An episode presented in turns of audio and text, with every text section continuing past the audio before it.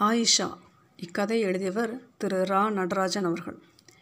இந்த விஞ்ஞான கேள்வி பதில் நூ நூலையும் இவ்வரிசையில் வர இருக்கும் இன்ன பிற பனிரெண்டு நூல்களையும் தமிழில் எழுத தூண்டியது ஆயிஷா தான். இந்த நூலுக்குள் நுழையும் முன்னர் என் ஆயிஷாவை தெரிந்து கொள்ளுங்கள். ஏனெனில் இந்த புத்தகம் எங்கும் வார்த்தைகளாக வாழ்பவள் அவள்தான். உங்களிடம் சொல்வதில் என்ன இருக்கிறது? இதை எழுதி கொண்டிருக்கும் இந்த நொடியில் என் விழிகள் கனத்து போகுமாறு கண்ணீர் கொப்பளிக்கிறது. இந்த நூலை எழுதிய ஒரு தேர்ந்த விஞ்ஞானவாதிக்கும் ஆயிஷாவின் கதையை எழுதி கொண்டிருக்கும் ஒருத்திக்கும் இடையில்தான் எத்தனை வித்தியாசம். என் ஆயிஷாவை நினைக்கும் போது மட்டும் இப்படி குழந்தை மாதிரி துக்கம் கொப்பளிக்க அழ நேர்கிறது எனக்கு. எனக்கு முதன் முதலில் தெரிய வந்த ஆயிஷாவுக்கு பதினைந்து வயது. நான் அறிவியல் ஆசிரியராக பணியாற்றிய ஒரு கிறிஸ்தவ பள்ளியில் பத்தாம் வகுப்பு பி பிரிவில் ஐம்பத்தாறு மாணவிகளில் ஒருத்தி. அப்பள்ளி மாணவியர் விடுதியில் காப்பாள யுவதிகளில் ஒருத்தியாக அங்கேயே தங்கியிருந்த எனக்கு சற்றேறக்குறைய ஒரு செக்குமாட்டு வாழ்க்கை பழகி போயிருந்தது. நாங்கள் எட்டு பேர் அவ்விதம் காப்பாள யுவதிகளாக நியமிக்கப்பட்டிருந்தோம். திருமணமாவதன் மூலம் இந்த சுழல் வாழ்வில் இருந்து தப்புவோர் அவர்களுக்கு பதிலாய் வரும் புதியோர் தங்கள் திருமணத்திற்காக காத்திருக்க தொடங்கும் அப்பணியிடத்தில் சற்றேறக்குறைய நிரந்தர யுவதிகளாக நானும் ஆஸ்துமாக்காரி ஒருத்தியும் திருமணமாகாமல் தங்கிப்போனோம் நீண்ட பகலும் நிம்மதியற்ற இரவுகளும் என்னை தின்று கொண்டிருந்த அந்த நாட்களில் எனக்கு அறிமுகமானாள் அவள். அதிகம் கவர்கிற விதமில்லை ஆயிஷா. பற்கள் துருத்தியபடி முகத்தில் வந்து விழுகிற கேசத்தை பற்றி அக்கறையின்றி நாலாவது வரிசையில் குச்சியாய் அமர்ந்திருக்கும் ஒருத்தி ஆசிரியரின் அதி அபிமானத்தை பெற வாய்ப்பில்லை. தவிர நான் அவர்களது வகுப்பாசிரியும் இல்லை. வருகை பதிவேட்டை சரி செய்யவும் ஒவ்வொரு மாணவியையும் நெருக்கமாக அறியவும் வாய்ப்பில்லை. ஆகையால் முதலில் எனக்கு ஆயிஷா யாரோ ஒருத்தி. முதன் முதலில் அவளை அறிய நேர்ந்த சந்தர்ப்பத்தை நினைக்கிறேன். எனக்கு சிலிர்க்கிறது. பல ஆண்டுகளாக ஒரு வகுப்பில் ஒரு குறிப்பிட்ட பாடத்தை தொடர்ந்து போதிக்கும் எல்லா ஆசிரியர்களையும் போலவே நானும் ஒரு எந்திரமாய் ஆகி போயிருந்தேன். சில வேளைகளில் சில பாடங்களை நடத்தினோமா என்ற ஞாபகமே இல்லாமல் கூட நடத்தியிருக்கிறேன். இத்தனை வருடத்தில் பத்தாம் வகுப்பு அறிவியல் புத்தகத்தில் என்ன பெரிதாக மாறிவிட்டது? காலையில் எழுந்து பல் துளக்குவதை உற்சாகத்தோடவா செய்கிறோம்? எப்போதாவது புதிய பிரஷ் அல்லது பேஸ்ட் இங்கே அதுவும் இல்லை.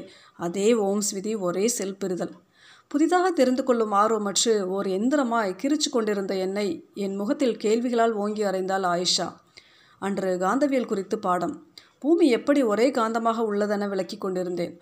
ஒரு காந்தம் அதுவும் செவ்வக வடிவ காந்தம் அதை கையில் உயர்த்தி காட்டினேன்.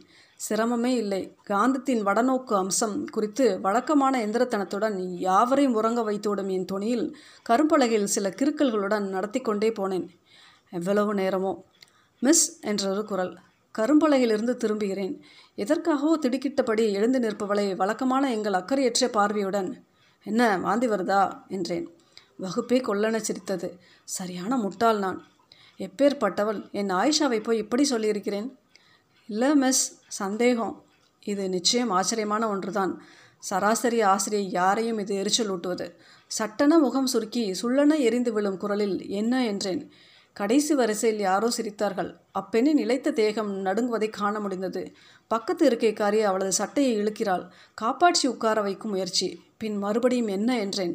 மிஸ் அந்த காந்தத்தை ரெண்டா வெட்டினா என்ன ஆகும் மிஸ்? நெடுநாள் தூக்கத்திலிருந்து எழுந்தவள் போலானேன் இதுவரை இல்லாத அர்த்தத்தில் அவள் என்னை பார்த்தாள். நான் அறிவியல் போதனையாக வந்துவிட்ட இந்த ஆறு ஆண்டுகளில் காந்தவியல் பற்றி நான் சந்திக்கும் முதல் சவால். காந்தத்தை பற்றி யோசித்து மூன்று நிமிட அவகாசத்திற்கு பிறகு சற்று பொறி தட்டியது. ரெண்டு காந்தம் கிடைக்கும். சரி பதில் சொல்லியாகிவிட்டது. ஆனால் அவள் உட்காரவில்லை. மிக கடினப்பட்டு புன்னகைக்க முயற்சி செய்தாள். அந்த காந்தத்தை வெட்டிக்கிட்டே போனா? உதாரணமாக நமக்கு இந்த காந்தத்தை துண்டாக்கி கிடைத்த காந்தங்களின் எண்ணிக்கை ஒரு முடிவுரா எண் என்று வச்சுக்கிட்டா? ரொம்ப சிம்பிள்மா. முடிவுரா எண்ணிக்கையில் காந்தம் கிடைக்கும். மீண்டும் நிசப்தம். லேசாக வியர்க்கிறது அவளுக்கு. வகுப்பு உற்சாகத்தில் ஒரு போட்டியை ரசிப்பது போல் உணர்ந்தேன். உடனே உட்கார் என்றேன். பின் நடந்து கொண்டிருந்தேன். ஏதேதோ பாவனையாக பேசிக்கொண்டு குறுக்கு நெடுக்காக மணி எடுக்கும் வரை அலைந்துவிட்டு வகுப்பிலிருந்து வெட்கமில்லாமல் மிடுக்காக வெளியேறினேன். அந்த வகுப்பறையை தாண்டி இருக்க மாட்டேன். கூடவே வந்தது நிழல். மிஸ் ப்ளீஸ் மிஸ் ஒரே ஒரு நிமிஷம். மிஸ் அப்படி சொல்லும்போது அவள் முகத்தை பார்க்க வேண்டும் நீங்கள். அதற்கு மேலும் புறக்கணிக்கவே முடியாது. என்ன சொல்லு? காந்தம் பதி தான் மிஸ். சொல்லுமா டைம் ஆச்சுல்ல? முடிவராக எண்ணிக்கையிலான காந்தங்களை ஒரே நேர்கோட்டில் வச்சா எதிர் துருவங்களை கவரும் அதன் இயல்பு என்னாகும்? ஒரு காந்தத்தின் வடக்கு மறுகாந்தத்தின் தெற்கை இழுக்கும். ஆனால் இழுபடும் காந்தத்தின் வடக்கே அடுத்துள்ள காந்தம் ஏற்கனவே இழுத்துக்கிட்டு இருக்கும் இல்லையா மிஸ் ஆமாம் அதுக்கு என்னன்ற? என் சந்தேகமே அங்கே தான் மிஸ் இருக்குது எல்லா காந்தங்களின் கவர்த்திரமும் ஒன்றென கொண்டால் அவை ஒட்டுக்கொள்ள தான் வாய்ப்பே இல்லையே. எப்புறாகமும் நகராமல் அப்படியே தானே இருக்கும்? ஏன் நாம் இந்த பிரபஞ்சம் முடிவுறா எண்ணிக்கையிலான காந்தங்களை நேர்கோட்டில் வைத்தது போல் அமைக்கப்பட்டதாக வச்சுக்கக்கூடாது அந்த கோணத்தில் பூமிங்கிற காந்தத்தை ஆராயலாம் இல்லையா? பதிமூணு பதிமூன்று வருட பள்ளி வாழ்க்கை பின் மூன்றாண்டு இயற்பியல் பல்கலைக்கழகத்தில். இப்படி ஒரு கேள்வியை நான் கேட்டுக்கொண்டதாக நினைவில்லை. எங்கோ படித்ததாக ஞாபகம் என்றேன். ஏதாவது சொல்ல வேண்டுமே? ட்ரூத் ஆஃப் மேக்னெட் பெட்ரோட் ஸ்டூடெண்ட் கிங்லிங் எழுதியது. அருமையாக இருக்குது படிக்கிறீங்களா மிஸ் இந்த புத்தகம்லாம் நீ படிக்கிறியா? அவ்வளோதான் என் ஆயிஷா கிடைத்து விட்டாள். அந்த அதிர்ச்சியிலிருந்து இன்று வரை மீள முடியவில்லை. அறை வாங்கியவளைப் போல புத்தகத்தை வாங்கி கொண்டு சரசரவென ஆசிரியர் அறைக்கு நடந்தேன் இப்போதும் சொல்கிறேன் அந்த நிமிடத்திலேயே ஆயிஷா என்னை முழுமையாக வென்று விட்டாள். எப்பேற்பட்ட சந்தர்ப்பத்திலும் அதன் பின் அவளை நான் வெறுத்ததே இல்லை. ஒரு செக்கு மாட்டிற்கு இதை விட அமர்க்கலமாய் யார்தான் சூடு போட முடியும்? இரவில் எனது விடுதி அறையில் புத்தகத்தை புரட்டிய போது மேலும் பல அதிர்ச்சிகள். முதலில் அது மாவட்ட மைய நூலகத்தின் முத்திரை பெற்றிருந்தது. பின் அதில் ஆயிஷா அடிக்கோட்டிருந்த முறை ஆங்காங்கே காணப்பட்ட அடிக்குறிப்புகள் எல்லாமே அவளை குறித்த எனது எண்ணத்திற்கு மேலும் மேலும் ஆச்சரியக்குறிகளை கூட்டிக் கொண்டிருந்தன. ஆயிஷா ஒரு குழந்தை இல்லை. அவள் யாரோ மனுஷி கூட இல்லை. வேறு ஏதோ ஒரு பிறவி. கடவுளே நான் ஒரு நிமிடம் கூட தூங்கவில்லை. விடுதியில் காலை வேளையில் அவள் வகுப்பு பெண்களை அழைத்து பேச துடித்தேன் அவளை பற்றி அறிய வேண்டும். இத்தனை நாட்கள் அவளை அறியாது போனது ஒரு குற்ற உணர்வை ஏற்படுத்தியிருந்தது. புத்தகமோ என் அறையே கனத்து போகும்படி என்னை திடுக்கிட வைத்து கொண்டிருந்தது. வேலைகள் ஓடவில்லை. இத்தனைக்கும் எல்லாவற்றையும் படிக்கவில்லை. அப்பெண் அடிக்கோட்டிருந்த வரிகளையும் அவளது அடிக்குறிப்புகளையுமே படித்து விழிப்பிதுங்கி போயிருந்தேன். முதல் பாட வேளையில் வகுப்பேதுமின்றி ஆசிரியர் ஓய்வறையில் அமர்ந்திருந்தேன். கையில் புத்தகம். ஓய்வறையில் ஆசிரியர்கள் புதிய புடவை டிசைன்களை பற்றி நீண்ட விவாதத்தில் ஈடுபட்டிருந்தார்கள். சரோஜினிக்கும் ரஜினா மிஸ்க்கும் இதேதான் வேலை. இல்லை என்றால் நடிகைகளின் வித்தியாசங்கள். ஒரு நாள் புருவம் மறுநாள் மச்சம். இப்படி பேசி பேசி கலைத்து பாடம் நடத்த வேண்டிய வகுப்பறையில் ஓய்வெடுப்பார்கள் ஆரம்பத்தில் இது எரிச்சல் ஊட்டுவதாக இருந்தது. பிறகு மறத்து போனது. இப்போது புதியவளாக இருந்தேன். அவர்களை பார்த்து எனக்கு அளவற்ற அருவறுப்பு உண்டாகியிருந்தது. திடீரென்று மாணவியர் பக்கம் பேச்சு சென்றது. ரெஜினா ஒவ்வொரு பெண்ணாக கேலி செய்து கொண்டிருந்தாள். அவளது கொண்டை குலுங்க அவள் அதை செய்தாள். குதிரை மூஞ்சி நரிவாள் எலிவாள் என்றெல்லாம் குழந்தைகளுக்கு பெயர் வைத்திருந்தாள். அவளது அருவறுப்பான வேடிக்கைகளை சரோஜினி ரசித்து கொண்டிருந்தாள். ரெஜி ரெஜிமா கொன்னுட்டடி என்ற ஆராதனைகள் வேறு. பள்ளிக்கூடங்கள் பள்ளிக்கூடங்கள் ஆகிவிட்டன. நானும் அவர்களது கூட கூட்டத்தில் ஒருத்தியா? எல்லாமே என் முன் தயாரிக்கப்பட்டவை. ரெடிமேட் கேள்விகள். அவற்றிற்கு நோட்ஸ்களில் ரெடிமேட் பதில்கள். வகுப்பறையில் ஆசிரியர்கள் ஓய்வெடுக்கிறார்கள். வெறும் மனப்பாடம் செய்யும் இயந்திரமாய். அதுவும் முக்கிய கேள்விகளுக்கு விடைகளை மட்டும் மாணவர்கள் உருமாற்றம் அடைந்து விட்டனர் எல்லா மாணவர்களுக்கும் எண்கள் தரப்பட்டுள்ளன. வகுப்பு வரிசை எண் தேர்வு எண் பெற்றெடுக்கும் மதிப்பெண்கள். எங்கும் எண்கள் எண்களே பள்ளிகளை ஆள்கின்றன.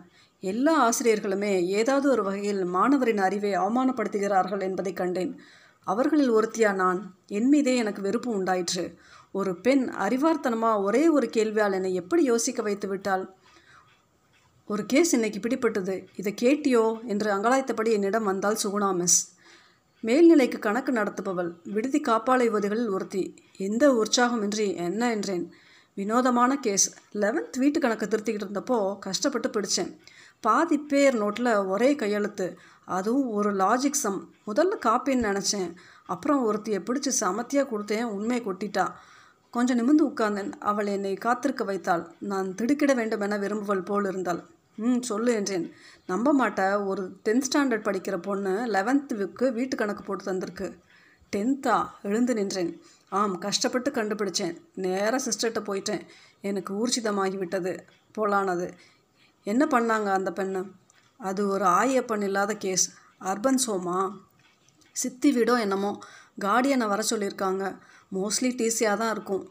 நான் எப்படி தவித்தேன் என்பதை என்னால் இங்கு எழுத முடியாது. பிரின்சிபல் அறைக்கும் ஓய்வறைக்கும் இருப்பு கொள்ளாமல் நான் அலைந்தேன் பதினொன்றாம் வகுப்பு மாணவியருக்கு டென்த் மாணவி வீட்டு கணக்கு சொல்லித் தருகிறாள் என்றால் அவள் என்ன நம்ப முடியாத பிறவி. இங்கு வந்து ஏன் பிறந்து தொலைத்தாள்? அம்மா அப்பா இல்லாதவளாமே. கடவுளே எங்கள் குழந்தைகளை ஆசிரியர்களிடமிருந்து காப்பாற்றும். அவளது வகுப்பிற்கு நான் போன நேரத்தில் அவளது இடம் காலியாக இருந்தது. விசாரித்தேன். செம அடி மிஸ் என்று கலங்க அடித்தார்கள். ஏதோ ஆகி போயிருந்தேன். எதுவும் நடத்த பிடிக்காதவளாய் இருக்கையில் அமரப்போனேன். மே ஐ கம்மன் மிஸ் ஆயிஷா நின்றிருந்தாள். களைத்தெறியப்பட்ட கனவு போல் வெள்ளை படுதாவுடன் இரண்டு இஸ்லாமிய பெண்கள் உடன் நின்றிருந்தனர். ஒருத்தி எனக்கு முகமன் செய்தாள். நான் ஆயிஷாவோட சித்தி. வாங்க எப்படி படுத்துறா பார்த்தீங்களா? இவ என்னோட அக்கா பொண்ணு. இவ பிறந்த நேரமே சரியில்லை. இந்த சனியன் வேணும்னு யார் அழுதா? தருதலமாக. என் கண் முன்னால் ஆயிஷாவை அடிக்க முயன்றாள். கொஞ்சம் பார்த்துக்கோங்க. புத்தி சொல்லுங்க. என் புருஷன் கூட இங்கே இல்லை. துபாயில் இருக்காரு. தனியாக அவஸ்தைப்படுறேன். இது இப்படி இருக்குது படிப்பு நிறுத்திடலாம்னா சரி இவ்வளோ வருஷம் படித்தது படித்தாச்சு ஒரு எஸ்எஸ்எல்சி முடிச்சிட்டுமேன்னு பார்க்கேன் அன்று வகுப்பிலிருந்து கிளம்பும்போது சொன்னேன் ஆயிஷா ஈவினிங் ஹாஸ்டலில் வந்து என்ன பாரு? எஸ் மிஸ் என் ஆயிஷா அப்படிப்பட்டவளாக இருந்தாள் ஆம் ஒரு விஞ்ஞானியின் தேர்ந்த குணத்தோடு கேள்விகள் அவளுக்குள்ளே இருந்து வந்தன. ஒரு மெழுகுவர்த்தியில் ஒளி அதிகமாகவும் வெப்பம் குறைவாகவும் உள்ளது. ஆனால் ஒரு அடுப்பில் எரியும் நெருப்பில் ஒளி குறைவாகவும் வெப்பம் அதிகமாக இருக்குது. ஏன் மிஸ்? நான் கேட்டுக்கொண்டேன். இந்த கேள்வி கேட்கும் மாபெரும் வித்தையை அவள் எங்கே இருந்து கற்றாள்? அது அவள் உதரத்தில் உள்ளதா? வகுப்பறை என்றல்ல. ஒரு நாள் நான் எனது ஆடைகளை துவைத்து கொண்டிருக்கும்போது கேட்டாள் துணி துவைக்கிற சோப்பு அழுக்கை அகற்றுவதற்கும் குளியல் சோப்பு அழுக்கை அகற்றுவதற்கும் இடையிலான வித்தியாசம் என்ன? கடவுளே இந்த பெண் கேள்விகளால் இந்த பிரபஞ்சத்தை உழுக்கவே பிறந்திருக்கிறாள். ஒரு நாள் the most dangerous man in America என்ற பெஞ்சமின் ஃப்ராங்க்லின் வாழ்க்கை வரலாற்று புத்தகத்தை கொண்டு வந்தாள் அதிசயக்கத்தக்க வகையில் என்னையும் ஒரு புத்தக புழுவாக மாற்றிக்கொண்டிருந்தாள் மின்னலில் மின்சாரம் உள்ளதை நிரூபித்த ஃப்ராங்க்லின் பட்டம் ஒரு ப பட்டு கைக்குட்டையால் செய்யப்பட்டது மிஸ் என்றாள். எனக்கு அதுவரை தெரியாது. ஒரு கேள்வியை எழுப்பிக் கொள்வது பிறகு அதற்கு ஒரு விடை தெரியும் வரை ஓயாத தேடுதல் என்கிற தேர்ந்த விஞ்ஞானியின் தகுதி ஆயிஷாவிடம் இயல்பிலேயே இருந்தது. மிஸ் நியூட்டன் அறிவியல் சோதனைகள் நடத்த ஆரம்பித்தப்போ அவருக்கு வயது பன்னிரெண்டு. ஃப்ராங்க்லின் தன் முதல் சோதனையை நாற்பது வயசில் தான் செஞ்சுருக்காரு. வயதா பிரச்சனை ரெண்டு பேரும் விஞ்ஞானிகள் தான். மிஸ் இந்த புத்தகத்தில் சில பக்கங்கள் நல்லா புரியுது சிலது புரிய மாட்டேங்குது. போக போக புரியும். அது அதுக்கு ஒரு வயசு வேண்டாமா? என்ன மிஸ் நீங்கள் எனக்கு இங்கிலீஷ் தான் பிரச்சனை. அதுவும் ஒரு பிரச்சனை தான் ரொம்ப கஷ்டமாக இருக்குது மிஸ். நம்ம மொழியிலேயே யாரும் எழுதலை எழுதுகிறாங்க சொல்லுங்கள் நீங்கள் எழுதலாமே மிஸ் இப்படி புத்தகங்களை திருடிட்டு வரையே மாட்டிக்கிட்டா? நான் தான் படிச்சுட்டு எடுத்த இடத்துலையே வச்சிடுறேனே. தப்புமா? சொல்லுங்கள் மிஸ் என்ன சொல்லணும்? நீங்கள் ஏன் தமிழில் இதெல்லாம் எழுதக்கூடாது? பார்க்கலாம் அதுக்கெல்லாம் நிறைய விஷயம் தெரியணும். பிறகு வழக்கமான வேகத்தோடு கேட்டால் மிஸ் மின்னலேருந்து மண்ணை மின்சார தாக்கும் இல்லையா? மரம் கூட விழுவதுண்டு. கம்பியில் உள்ள மின்சாரத்திற்கும் அதுக்கும் என்ன வித்தியாசம்? எப்படி மின்சாரம் பரவுது? என் ஆயுஷா அப்படிப்பட்டவளாக இருந்தால் என் பழைய ரெக்ஸின் பை பையில் அவளது சின்ன ஆய்வுக்கூட பொருட்கள் இருந்தன. ஒரு லென்ஸ் கண்ணாடி வட்ட வடிவ காந்தம் மருத்துவரின் ஊசி செறிஞ்சு ஒன்று மற்றும் ஒரு பழுதடைந்த டிரான்சிஸ்டர் வானொலி. அதனை சரி செய்யும் முயற்சியிலே அவளின் பல விடுமுறை நாட்கள் கழிந்தன. நானே நிறைய மாறிக்கொண்டிருந்தேன். எவ்வளவு மோசமானவளாக இருந்திருக்கிறேன். எனது சொந்த திரை மீதே எவ்வித அக்கறையும் இல்லாமல் சொரணையற்ற பிண்டமாக ஆறு ஆண்டுகள் வெறுமனே தள்ளியிருக்கிறேன். ஆயிஷாவின் உறவில்தான் நான் உணர ஆரம்பித்தேன். எவ்வளவு தூரம் விஞ்ஞானமற்ற முறையில் நாம் நம் குழந்தைகளுக்கு விஞ்ஞானம் போதிக்கிறோம் என்று. நாம் எங்கே குழந்தைகளுக்கு ஒரு குறிப்பிட்ட விஷயத்தை உணர்ந்து கேள்வி கேட்க அவகாசம் தருகிறோம்? அவர்கள் கேட்கத் தொடங்கும் முன்னரே நாம முன் தயாரிக்கப்பட்ட கேள்விகளால் அவர்களை மூழ்கெடுத்து விடுகிறோம். அறிவும் வளர்வதில்லை. பள்ளியில் ஆசிரியர்கள் அதிகம் சொல்வது எதை? கையக்கட்டு வாயப்பொத்து விரைவில் புரிந்து கொண்டேன். என் ஆயிஷாவுக்கு நாலு புறம் இருந்தும் பிர பிரச்சனைகள் முளைத்தன. ஆனால் பைத்தியக்காரி நான். உணர தலைப்படவில்லை. அவளை அவளின் அறிவே அது எந்த திசையில் செல்லும் என்று. ஒரு நாள் நான் சட்டென்று கண்ணில் பட்டது அது. ஆயிஷாவின் பின்காலில் பட்டை பட்டையாக வீக்கம் தடித்து போகும் அளவு அடி வாங்கியிருந்தாள். இப்பொழுது அவள் என்னிடம் மிகவும் நெருங்கி இருந்தாள். அவளை தொடாமல் என்னால் பேசவே முடியாது. அவள் மீது அவ்வளவு அன்புறும்படி அவள் செய்திருந்தாள். அருகில் அழைத்து விசாரித்தேன். கெமிஸ்ட்ரி மிஸ் அடித்தாங்க என் என்றாள். ஏன் என் ஏன் ஏன் ஆயிஷா? பேப்பர் வந்தது மார்க் சரியாக போடலை கேட்டேன். சொந்த சரக்கெல்லாம் மார்க் கிடையாதான் நோட்ஸில் இருக்கிறத அப்படியே எழுதணுமா? டென்த்துன்னு மிரட்டுறாங்க மிஸ் நோட்ஸ்லேயே தப்பாக இருந்தால் நான் என்ன பண்ணுறதுன்னுட்டு கேட்டேன். பேச முடியவில்லை அவளால். காண சகிக்கவில்லை. அழும்போது அவள் குழந்தையாக இருக்கிறாள். முன்பு ஒரு முறை சரோஜனிடம் வாங்கி கொண்டு வந்தாள். இதே நோட்ஸ் பிரச்சனை. கடவுளே அவரவர அறிவை பயன்படுத்த அனுமதிங்களேன். எப்பேற்பட்ட பெண்? அவளை அடிப்பது என்றால் எப்படி மனசு வருதோ? ராட்சசிகள். தவிர வேறு வித சிக்கல்கள். டியூஷன் கிட்டத்தட்ட எல்லா ஆசிரியர்களுமே வீட்டில் தனியாக டியூஷன் நடத்தி வந்தனர். பணம் எல்லாம் அது படுத்தும் பாடு. போட்டாப்பட்டி சண்டை. வீட்டிற்கு படிக்க வருவோருக்கு விசேஷ சலுகைகள் சட்டங்கள் வகுப்பில் ராஜமரியாதை வினாத்தாள்கள் முன்பே அறியும் உரிமை. எவ்வளவு குமட்ட வைப்பது அது? வெட்கமில்லாமல் இதை அவர்கள் செய்தே வருகிறார்கள். வருமான வரியில் சேராத வருமானம். யார்தான் விடுவார்கள்? ஆயிஷா யாரிடமும் டியூஷன் படிக்காதவள் என்பதால் பழிவாங்கப்பட்டாள் வகுப்பிலும் கேள்விகள் கேட்டு குழப்பி விடுபவளாக இருக்கிறாள் அல்லவா? தொழிலை கடினமாக ஆக்குபவளை யார்தான் விரும்புவார்கள்? விரைவில் எனது போராளி தினமும் உதவி வாங்கி வரத் தொடங்கினாள். வரலாற்று பாட வேளையில் ஜெர்சி மிஸ் என்ன செய்தால் அசோகரை புத்த மதத்துக்கு மாற்றியது யார் மிஸ்? புத்த பிட்சு ஒருத்தர் இல்லை? அவர் பெயர்? அவரது பெயர் உபகுப்தர் மிஸ். தெரிஞ்சு வச்சுக்கிட்டு டெஸ்ட் பண்ணுறியா வாடிங்க ஒரு காலில் நிற்க வைத்து உதைத்திருக்கிறாள். இப்படி ஆயிஷா முன் எல்லா ஆசிரியர்களுமே தனது பிர பிரம்பு பிரயாத்தனத்தால் அறிவை நிலைநாட்டத் தொடங்கி விட்டார்கள் டீச்சர் அடித்தா வலிக்காமல் இருக்க ஏதாவது மருந்து இருக்கா என்று கேட்டாள் ஆயிஷா. அடி அசட்டு பெண்ணை என்று கட்டிக்கொண்ட என்னால் அப்போது எந்த பதிலையும் உணர முடியவில்லை. எவ்வளவு பெரிய முட்டாளாக இருந்து விட்டேன் நான். ஒரு இரவு அவசரமாக வீட்டுக்கு கிளம்பிய போது தனது சிறிய குறிப்பு நோட்டை விட்டு சென்று விட்டாள். அன்றைக்கு தான் என் ஆயிஷாவின் இன்னொரு பக்கம் தெரிய வந்தது. நூற்றுக்கணக்கான கேள்விகளின் தேவையை விட இந்த என் ஆயிஷா வித்தியாசமானவள். முதலில் அந்த நோட்டு கண்ணில் பட்டபோது அதை எடுத்து மேசையில் வைத்துவிட்டு வழக்கமான விடை திருத்தும் வேலையில் இறங்கிவிட்டேன். பிறகு ஏதோ ஒரு உந்துதன் பேரில் அதை எடுத்து புரட்டினேன். முதல் பக்கம் இரண்டு மூன்று நான்காவது பக்கத்தில் எனக்கு முதல் அதிர்ச்சி. ஒரு பக்கம் முழுவதும் ஆயிஷா நூற்றுக்கணக்கான முறை என் பெயரை எழுதி வைத்திருந்தாள். நீண்ட நேரம் அந்த பக்கத்தை நோக்கி எனக்கு கண்ணீர் முட்டியது. பின் சில பக்கங்கள் வகுப்பில் எழுதப்பட்டு ஆங்கில பாட்டு மூன்று முறை பின் அந்த பக்கம் என்னை மேலும் அதிர்ச்சியடை வைத்தது. கிட்டத்தட்ட மூர்ச்சியாகி விழ வைத்தது. அந்த பக்கம் என் பெயரை எழுதியிருந்த ஆயிஷா அதற்கு கீழே என் தாயார் என் முதல் ஆசிரியை என் முதல் உயிர் என்ற ரத்தத்தால் எழுதியிருந்தாள். ஆம் அது ரத்தம்தான். ஐயோ இது என்ன பெண்ணே? உனக்கு நான் என்ன செய்து விட்டேன்? உனது கேள்விகள் சிலவற்றை காது கொடுத்து கேட்டதை தவிர அதற்காகவா இத்தனை அன்பு பொழிகிறாய்? அம்மா நீ பெரும் மனுஷி. எனக்குள்ளே யாரை தேடுகிறாய் நீ? பார்க்காமல் போன அப்பாவையா அம்மாவையா? அல்லது யாரையடி என் உயிரே?